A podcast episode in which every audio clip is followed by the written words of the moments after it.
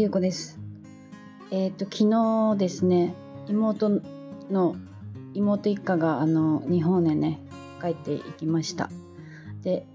1週間ぐらいねあの一緒に過ごしてたんですけどやっぱりねなんかこう一人の時間も好きだけど家族とかねそういう好きな人たちと一緒に過ごすっていうのはねやっぱりいいなって改めてね思いました。でね今回は、まあ、ちょっとあの旅行の過ごし方っていうねお話をちょっとしようかなと思うんですけどあの日本人ってね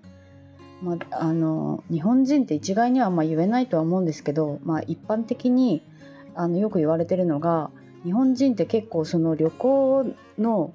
日程をね結構こう細かくその観光観光を詰め詰めで回るっていう人がね結構多いって言われてるんですよね。まあ、私も昔そうだったんですけど例えば1週間で海外旅行に行くってなったらもうあの朝から夜までこう観光スポットをね回ったり人気のレストランに行ったりとかねなんかそういう風にあの回る人が多い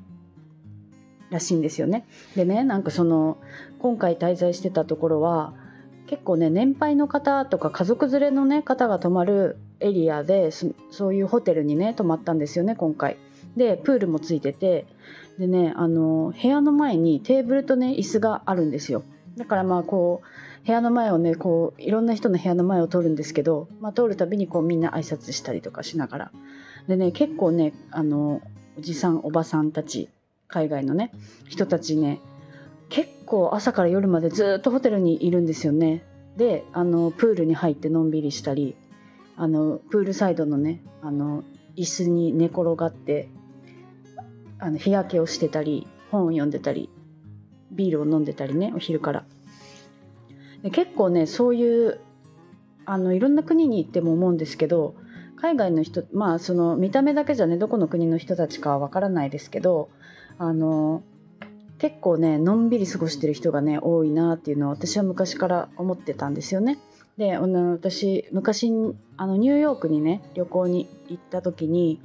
あのニューヨークからナイアガラの滝のねツアーがあるんですけど日帰りのあのオプショナルツアーがあってねそれを申し込んだ時にそれはねあのもうね日本人向けのツアーだったんですよ。日帰りツアーで、えーと、ナイアガラの滝ってアメリカ側とカナダ側があるんですけど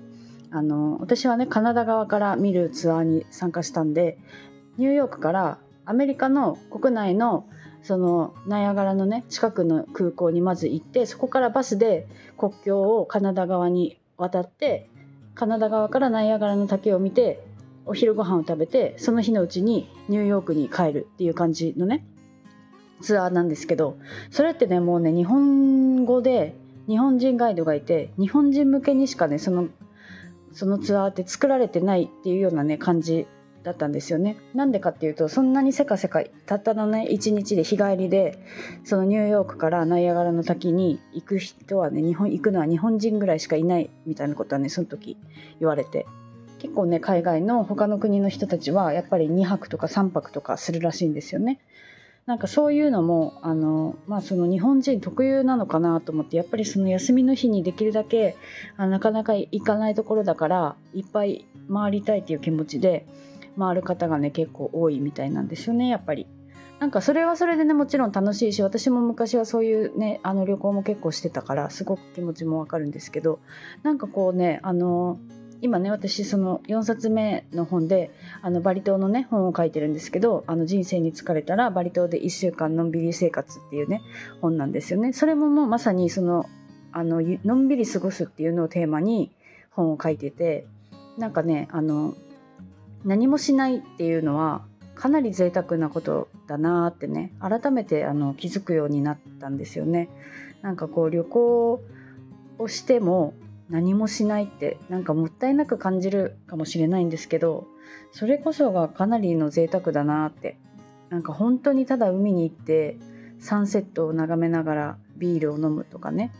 あの昼間のそのホテルについてるプールで泳いでその日が終わるとかねなんかそんなに何もしないでただただぼーっとのんびり過ごすっていう旅をねあの私は一度やってから結構ハマってるんですよね。なんかその時にこう、まあ、本を読んだりとかなんかいろんな考え事をしたりとかねなんかこう日本でもできることだけどそれを海外でやるっていうのがねまたなんかこういいというかねいろんなまたいろんなアイデアが思いついたりとかもするんですけどなんかねそうやってこう贅沢な時間を過ごすっていうのをねあの私は本の中でおすすめしてるんですよね。なんかそういう過ごし方がねなんかその海外の方ね見てると上手だなって思ってそうなんかねそういう過ごし方をね一度是非体験してみてはどうでしょうかっていうね本がその私のバリ島の本なんですよね。そうあのね一度やってみるとね結構ハマる人はハマるんじゃないかなと思ってなんかねあの例えばこう仕事にすごく疲れてる方とかなんかこうストレスストレスを感じるとかね。なんかそういうとそういう方こそ海外に行った時はちょっとねあのその観光にいろいろ回るんじゃなくてもう本当に1日だけでも旅行のうちの1日だけでもいいからなんか何もしない日っていうのをねちょっとあえて作ってみてみてほしいなっていうかね。なんかその一度やってみたらどうだろうかっていうね。なんかそういうちょっとあの提案というか、まあ、私はそういうことをしてすごく幸せを感じれましたよっていうねお話をしたくて、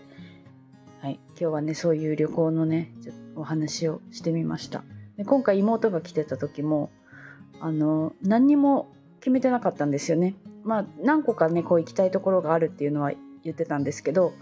そうでもほとんどもう朝起きて今日朝ごはんどうするっていうところから始まってで結局朝ごはんもねご飯屋さんに食べに行くんじゃなくて近くのスーパーでフルーツとかねあのいろいろ買ったりしてあの部屋のねテラスで食べたりとかして